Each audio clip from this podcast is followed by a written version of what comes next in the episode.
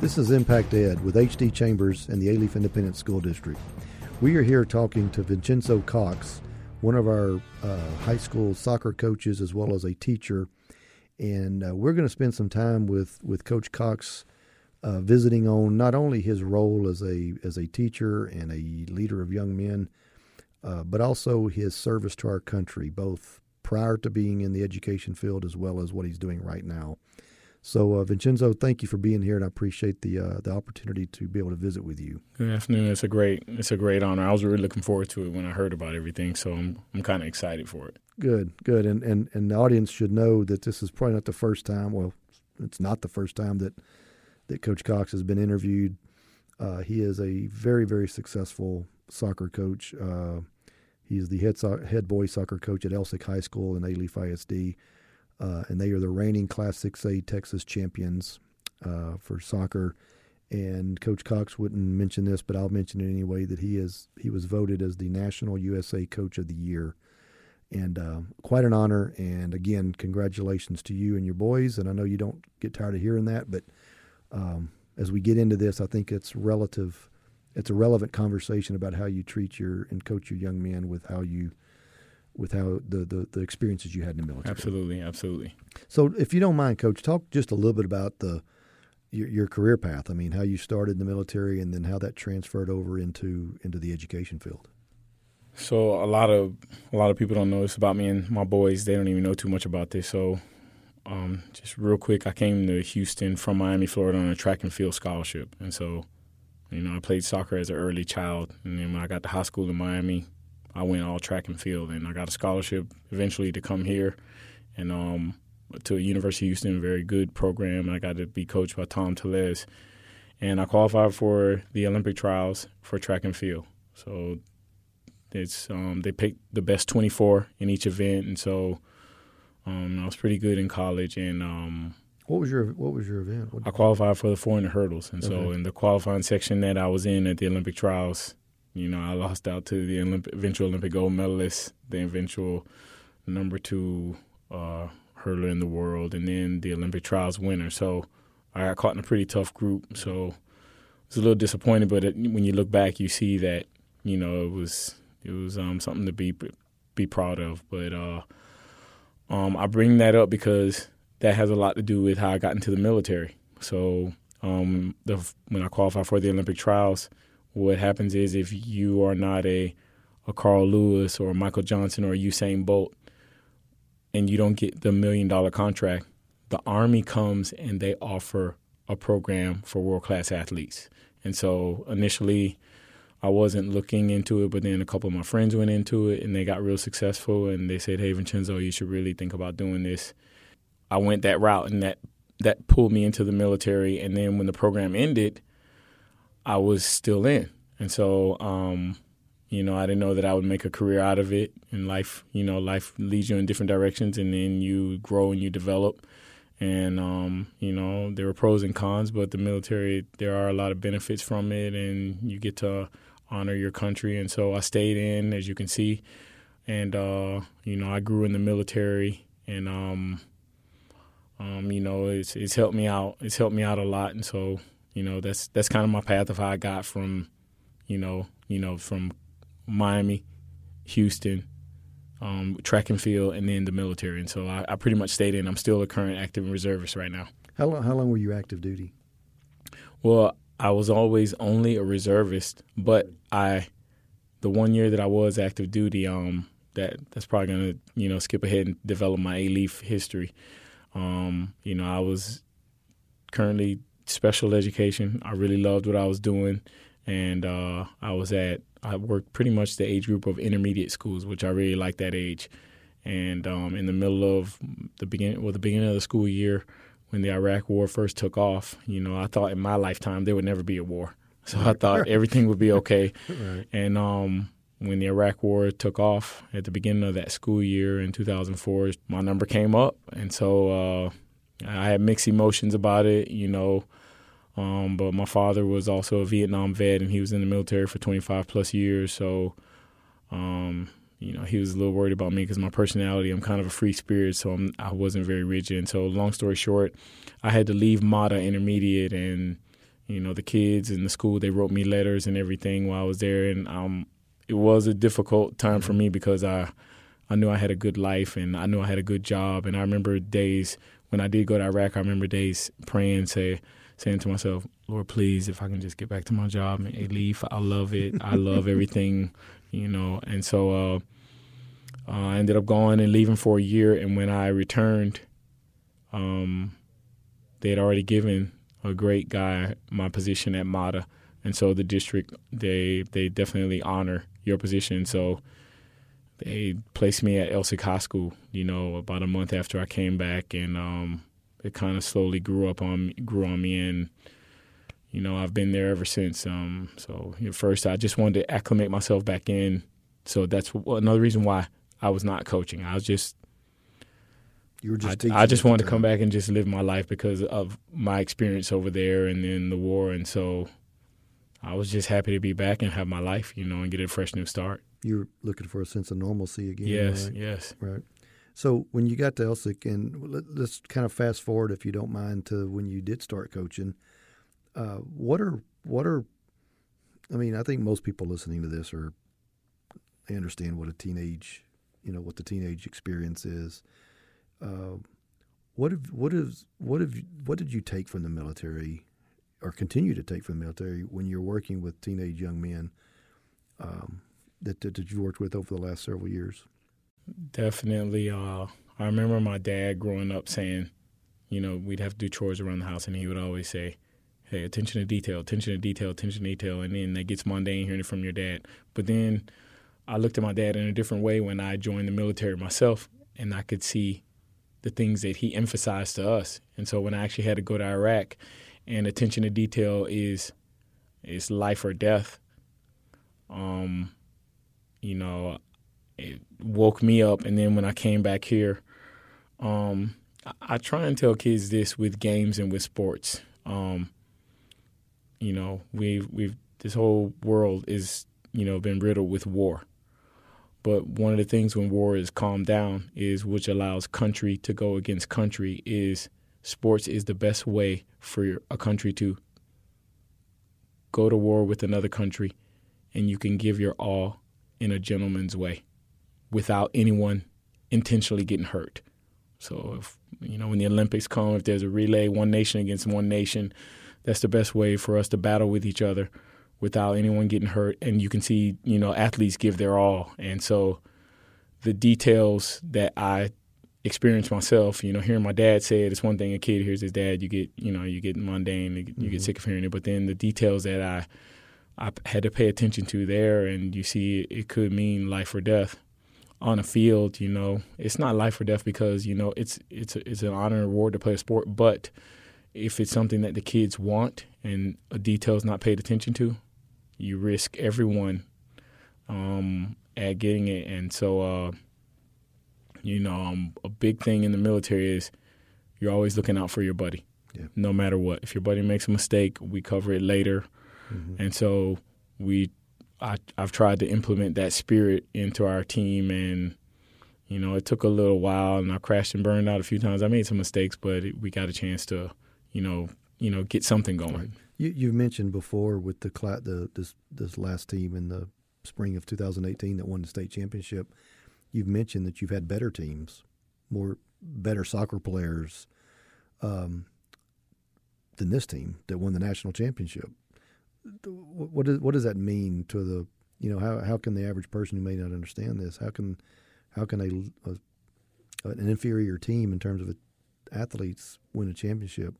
What what what what was so special about this team that allowed them to do what other more talented teams perhaps couldn't do? I I believe one time you um you spoke to the district and um you mentioned grit and determination sometimes making up for lack of talent and people would just stick through and fight through things in life. And um, it it kind of clicked with me but it just it clicked with me about life. But as I developed as a coach and you get to see kids and you compare one team to another and you see all this talent there but then you see another group of kids and they work hard and they can get the same result or even better through the hard work. And so um, I I'll never forget that from you, and I was able to take that and you know, apply that and see, you know, we work with what we have and you get your kids to give your best. And, you know, with this group here, like we said, they, they were still good. They were still talented, but we've seen other kids that, you know, um, were probably more talented, but these kids were willing to go, you know, an extra mile for their buddy and to do things, you know, that, you know, you wish that, you know, it was easy to just get everyone to do for, for strangers or anyone. What a lot has been made, uh, and I want you to think about your experience in the in the service. But a lot has been made about the diversity of your of your team. I mean, at some point, and I think I may make I may be wrong in these numbers, but at a 13, 14 young men, you had 10 or 11 different countries, if not 13 or 14 different countries represented. What what did you take from the military experience to be able to take such a diverse group of young men from different backgrounds, different walks of life, before I get to that, I was very fortunate that my dad um, got a chance to do tours that traveled. And so our family, we got to travel, and so we got to live. And so um, I think one thing that really helped me develop is we got to live in Germany and places in Europe, and you get a chance to see what an everyday kid in the United States is probably just used to the same elementary, middle school, high school, neighborhood area. And so we got a chance to move around and to meet a lot of people now. With that said, in the military, you get to see a lot of people from all different places, backgrounds, and when they pull units together, um, the units it's kind of like the lottery draw here. Mm-hmm. Mm-hmm.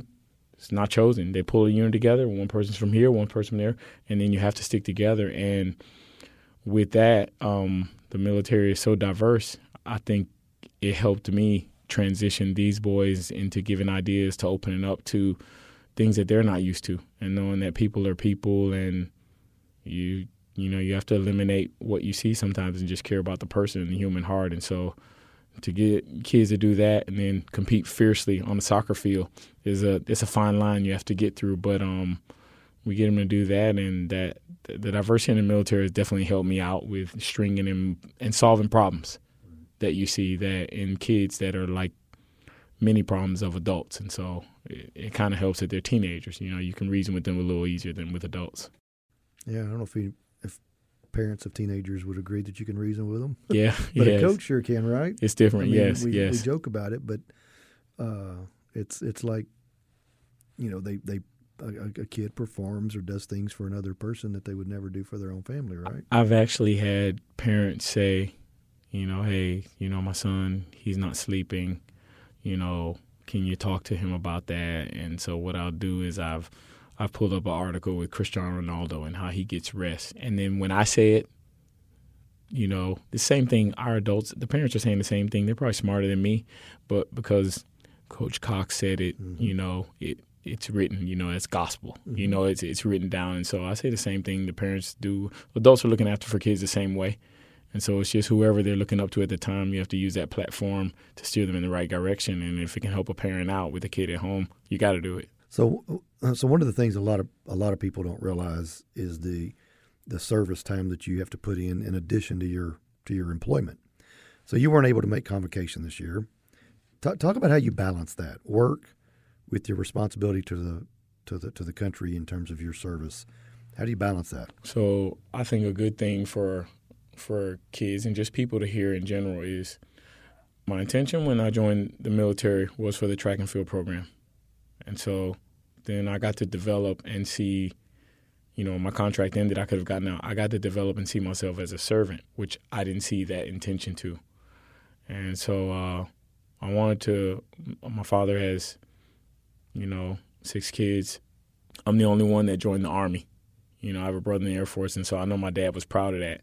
And that's one reason why I wanted to do that. But then as I developed, you know, know I got the chance to be a servant and to help. And um, it's something that I don't want to give up on. And so I juggle a lot of hats between school, you know, and, you know, coaching and then teaching as well. And so um, I would definitely say, uh, you know, I love being a servant, and so it really it really helps when I I'm not ready to kind of give up on right. that yet, and so that that keeps me you know keeps me busy during the summer and the weekends that we have, you know, where you know I have military mm-hmm. and I may have a soccer game. I have to juggle right. around that, right. but Well, it's kind of the the two professions have a lot in common: the the service to country, service to community through kids, through education.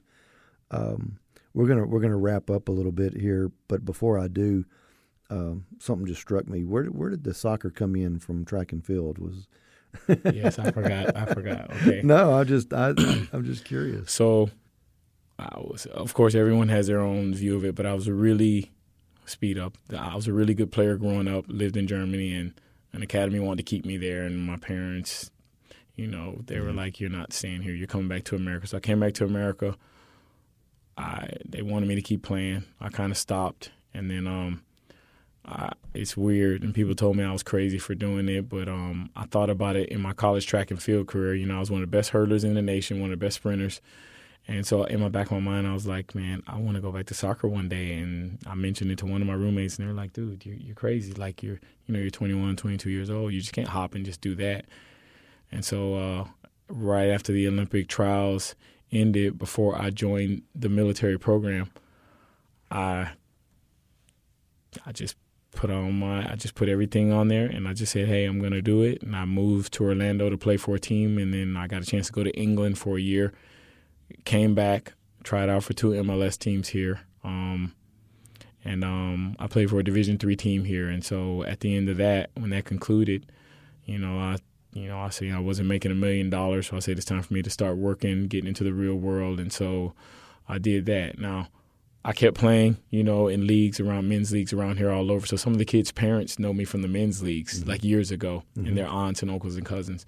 So they they only know me as a player, not as a coach. And so um, when time came for me to coach at Elsik, I had a, a, tremendous amount of experience to be able to tie that in. Right. And the the soccer part was fine, but the coaching part wasn't as easy at the beginning because transitioning from you know, if you're very good at doing something like if you want to teach someone how to do a how to be a superintendent, just telling them and hey, watch what I do, it's different. You have to actually learn how to guide and train someone, and so it kind of fit hand in hand. And you know, I, would even thought about leaving Elsik and going back to my uh, intermediate school, and a, a, young man stopped me, and so I, I, stayed here ever since. I still keep up with him ever since, and so.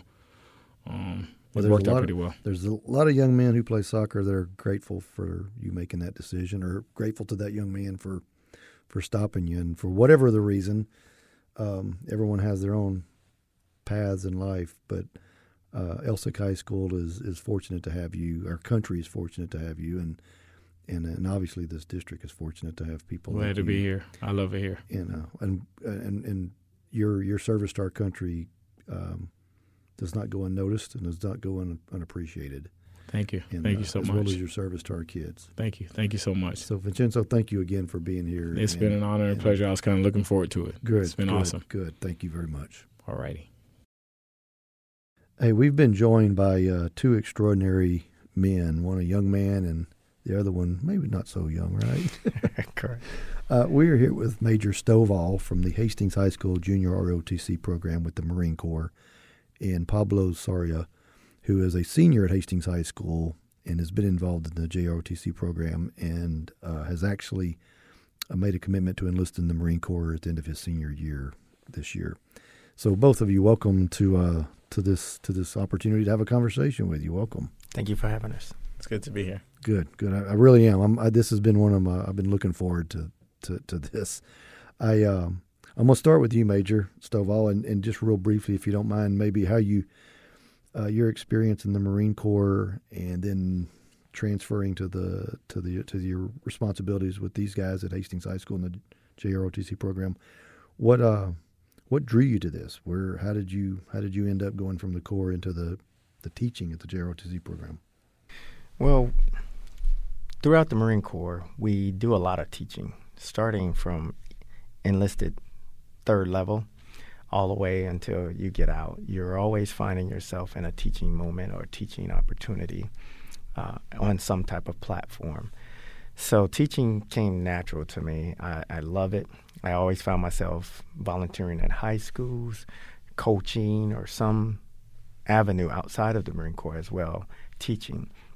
So once I decided that it was time to depart from the Marine Corps, my wife and I had a conversation, and she said, "Why don't you do something that gives you time with the family, but at the same time, it's natural to you?"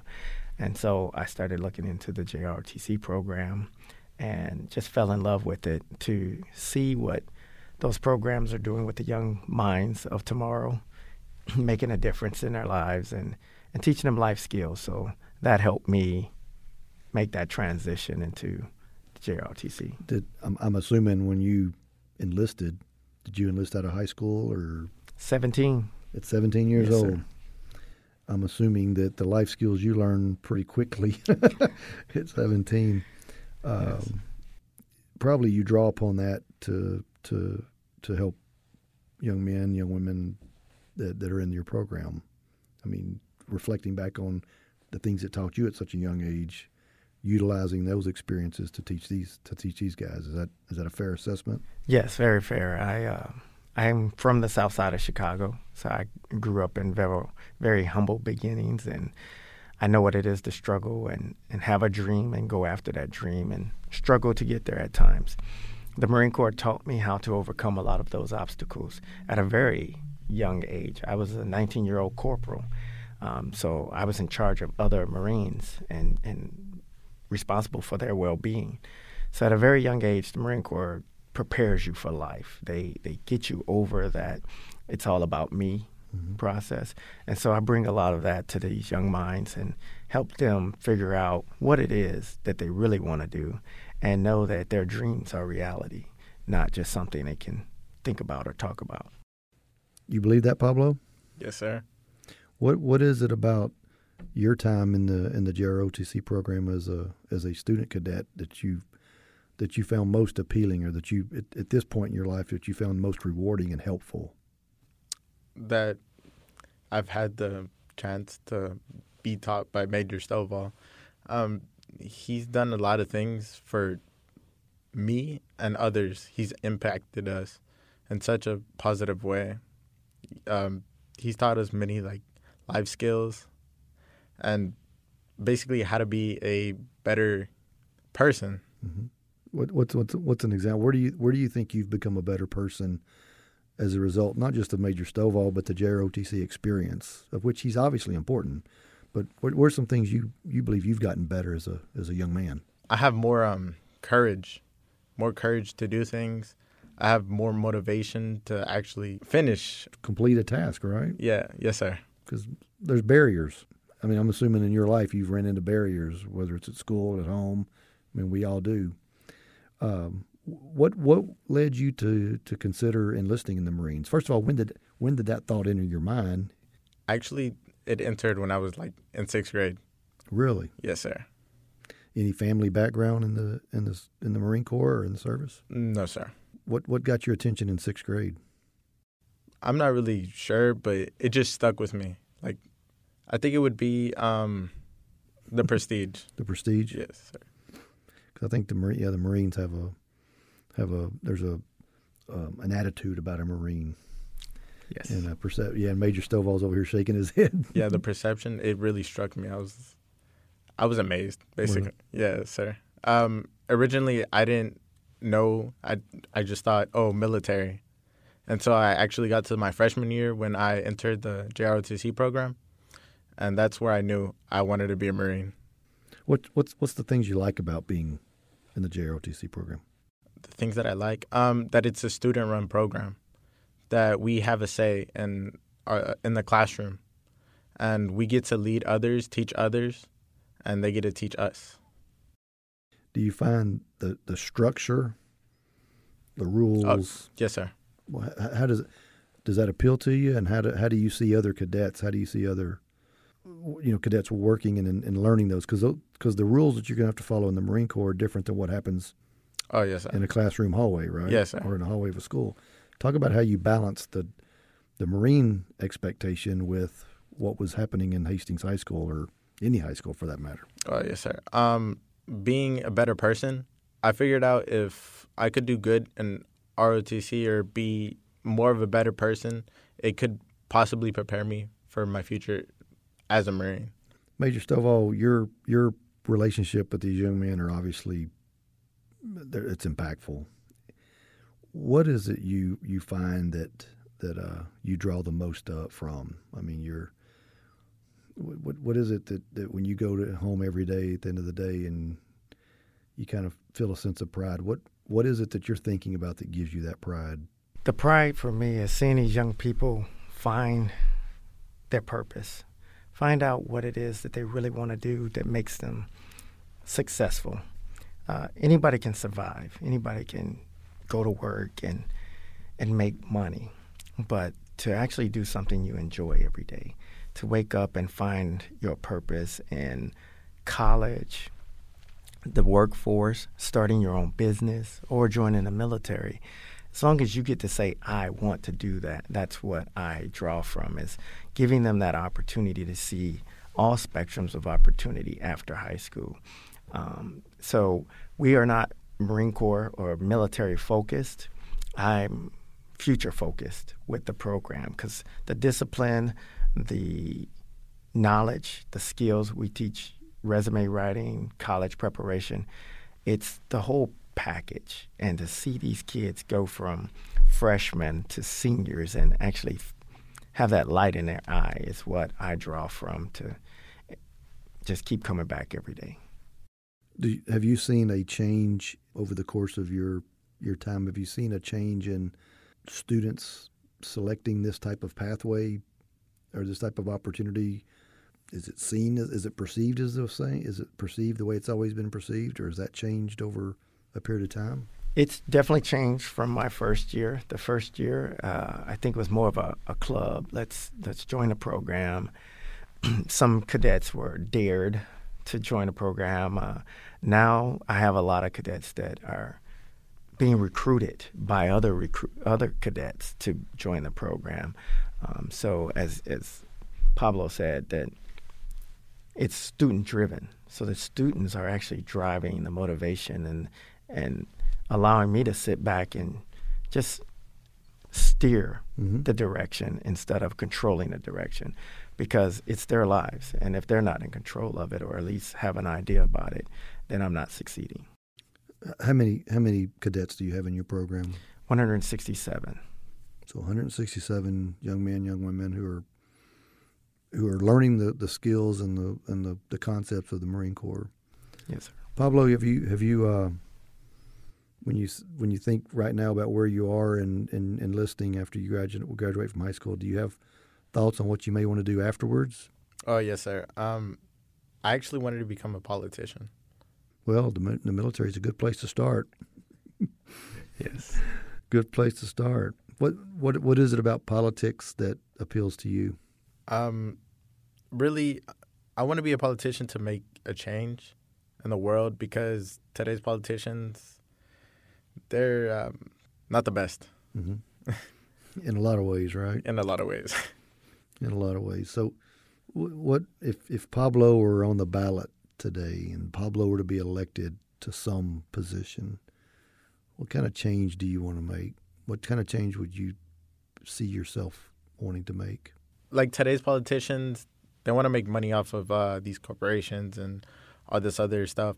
Um, but be, I'd like to make changes like affordable hair, health care, more money to the um, school districts because school districts actually do lack funds. Mm-hmm. I would agree with you. uh, but Alief is doing pretty good for itself. I'm glad to hear that.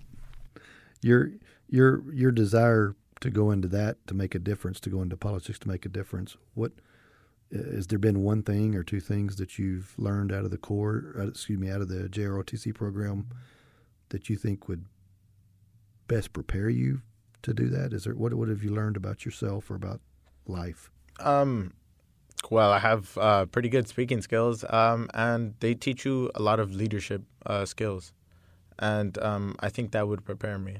Good. And you mentioned something earlier about more courage or braver or, or something that gives you confidence, right? Yes, sir. To stand in front yeah, of people. Yeah, more confident. Yes, sir uh, one of the things I've always noticed about JROTC cadets is their their confidence. I mean, their their self confidence is, is w- without them saying a word. And I'll tell you, just watching you walk down the sidewalk today. I, we we both we all three got to the building at the same time, and I see these two uh, Marines walking down the sidewalk in their dress and just very impressive. And and it was hard to tell which one was the student, which one was the the cadet until. Uh, uh, and because they both look so young, oh, but no, but it, but it also has to do with how you handle yourself. You know how you how you present yourself, whether it's walking down a sidewalk or talking to people. Major Stovall, your your um, your experience in the in the Corps, how consistent can you create an experience for for these cadets that are actually consistent with what he's going that Pablo's going to actually experience when he enlists? Are there it's hard to replicate it. I'm, I'm it is very hard to replicate. Um, I would say I always tell them I've given you about fifty percent of preparation. The rest of it is going to be on what you can do um, because everyone's experience is different. Right. Um, the drill instructors are different today than they were in my day. The career path, the technology is different than it was during my time. So I can give you about 50% preparation. It'll get you through boot camp Mm-hmm. But each drill instructor is going to pick their own person to to battle with. Uh, try not to be that person. Um, and then the pathway after boot camp, we try to prepare them for their, MO, their MOS school and the military afterwards. It's a job. After you finish all that school training, it's a job. So you have to be on time. You have to um, make your boss happy, just mm-hmm. like you make your teachers happy. So we use a lot of the school translation to prepare them for the real world and, and hope that they grasp some of that discipline and understanding. Um, so I'd say about 50% prepared. Pablo, I'm curious. Um, how old are you? 17. 17? Yes, sir. So you're 17, you'll be 18 soon. In December. In yes, December. Sir. When's your birthday? December 14th. Uh, mine's 29th. Close. so, uh, but you're going to be an 18 year old young man, uh, have have you thought about the the side of the Marine Corps that you may be in that, that goes into combat, that goes into situations that may put yourself at harm? Does that cross your mind? Uh, um, at times, yes, sir. Um, I actually, when I signed up for the delayed entry program, I don't know if you're familiar with it. Mm. It's basically I signed up at 17 so I already went through the process. I signed my papers, and um, my ship date is June seventeenth to boot camp um, after graduation, of course. of course. they got my MOS. Um, I think it's reserved already for me, and it was aviation mechanic. Mm-hmm. I don't really think there'd be a lot of you know hoping that that keeps you out of the the harm's way, maybe. Oh yes, sir. Good, good.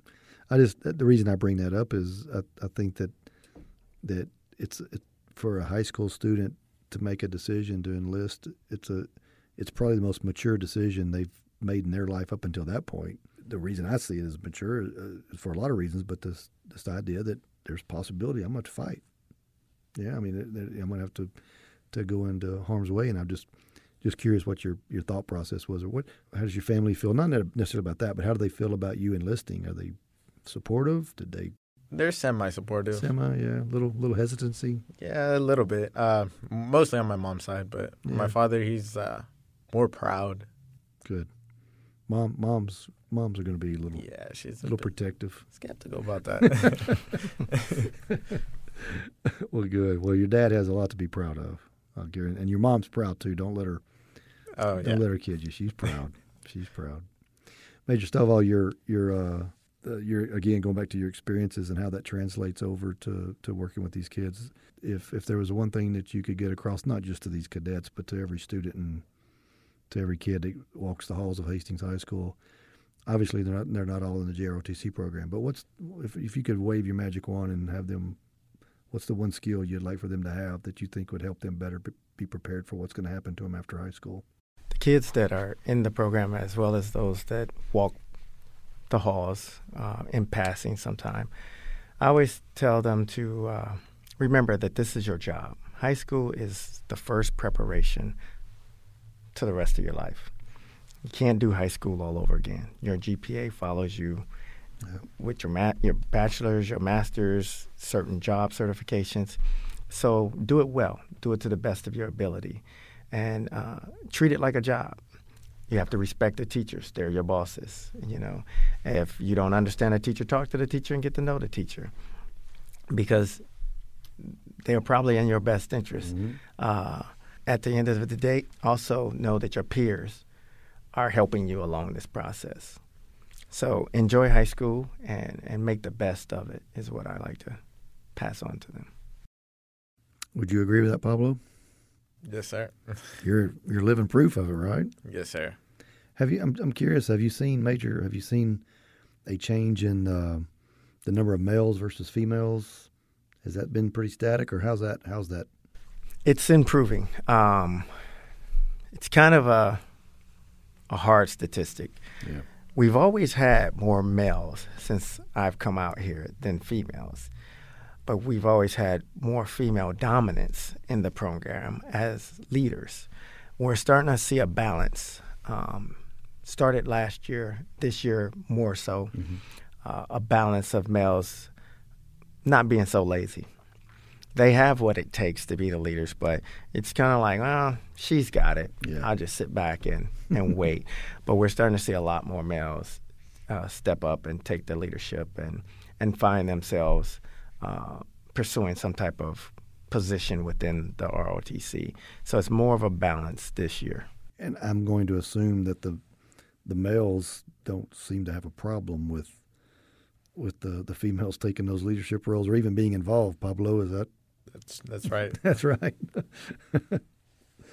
well, I uh, we're going to wrap this up. I, I am curious about one thing, Pablo. Is there what what surprised you when you enlisted? You said you back in sixth grade you thought that this may be what you wanted to do.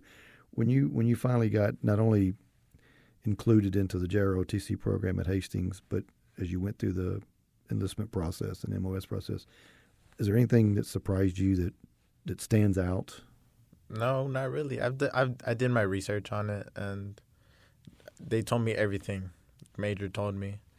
They they already told me. My recruiters. Mm-hmm. As far as preparing you, nothing has caught you yet, right? No. Yeah. I'm sure that's to come, right? Major. Oh yes. Major smiling over here. Yep. Yep. That first day he ships off. so June seventeenth, your ship is your is your date. Yes, sir. You going to San Diego or San Diego, yes, sir. Well, very good. Well, I will, I will tell you this on behalf of our school district and on behalf of, of this community. Uh, both of you make us proud. One for your service and one for your future service, Pablo. Um, but perhaps, if not as important, if not more importantly, is for what you've done, Major Stovall, with not only your service, but now coming back and continuing to serve. Uh, there's there's a as you know, there's only a handful of people that choose to do that, and I am grateful. As a superintendent, I'm grateful. Thank you. Sir. And and I know I speak on behalf of Pablo and every other young man, young woman that's come through your program before, and who will come as long as you're, as long as you're doing this, is tremendously appreciated. Pablo, I can't tell you how much I appreciate you doing this. Uh, you're my first of all the Alief ISD podcasts. You're the first student to participate in this. It's been a bunch of boring adults up till now. uh, but no, I, I uh, in advance, as I mentioned, your mom, as you mentioned, your mom, your dad's proud, your mom's proud. Yes, sir. Uh, your entire school's proud. They're not going to come up and tell you that, but but they are, and and I will tell you this every year, at commencement, at the graduation ceremony, uh, I always ask for those who have enlisted in the armed services to to stand and be recognized, and every year they get a standing ovation, every year. So people are grateful for for you making this mature commitment not only for yourself but but to your country. Uh, it's a pretty awesome responsibility. Thank you, sir. And so uh, we're grateful. So this has been uh, HD Chambers with Impact Ed. Uh, hope you join us for our next podcast. It will be released very soon. Thank you very much. Have a great day.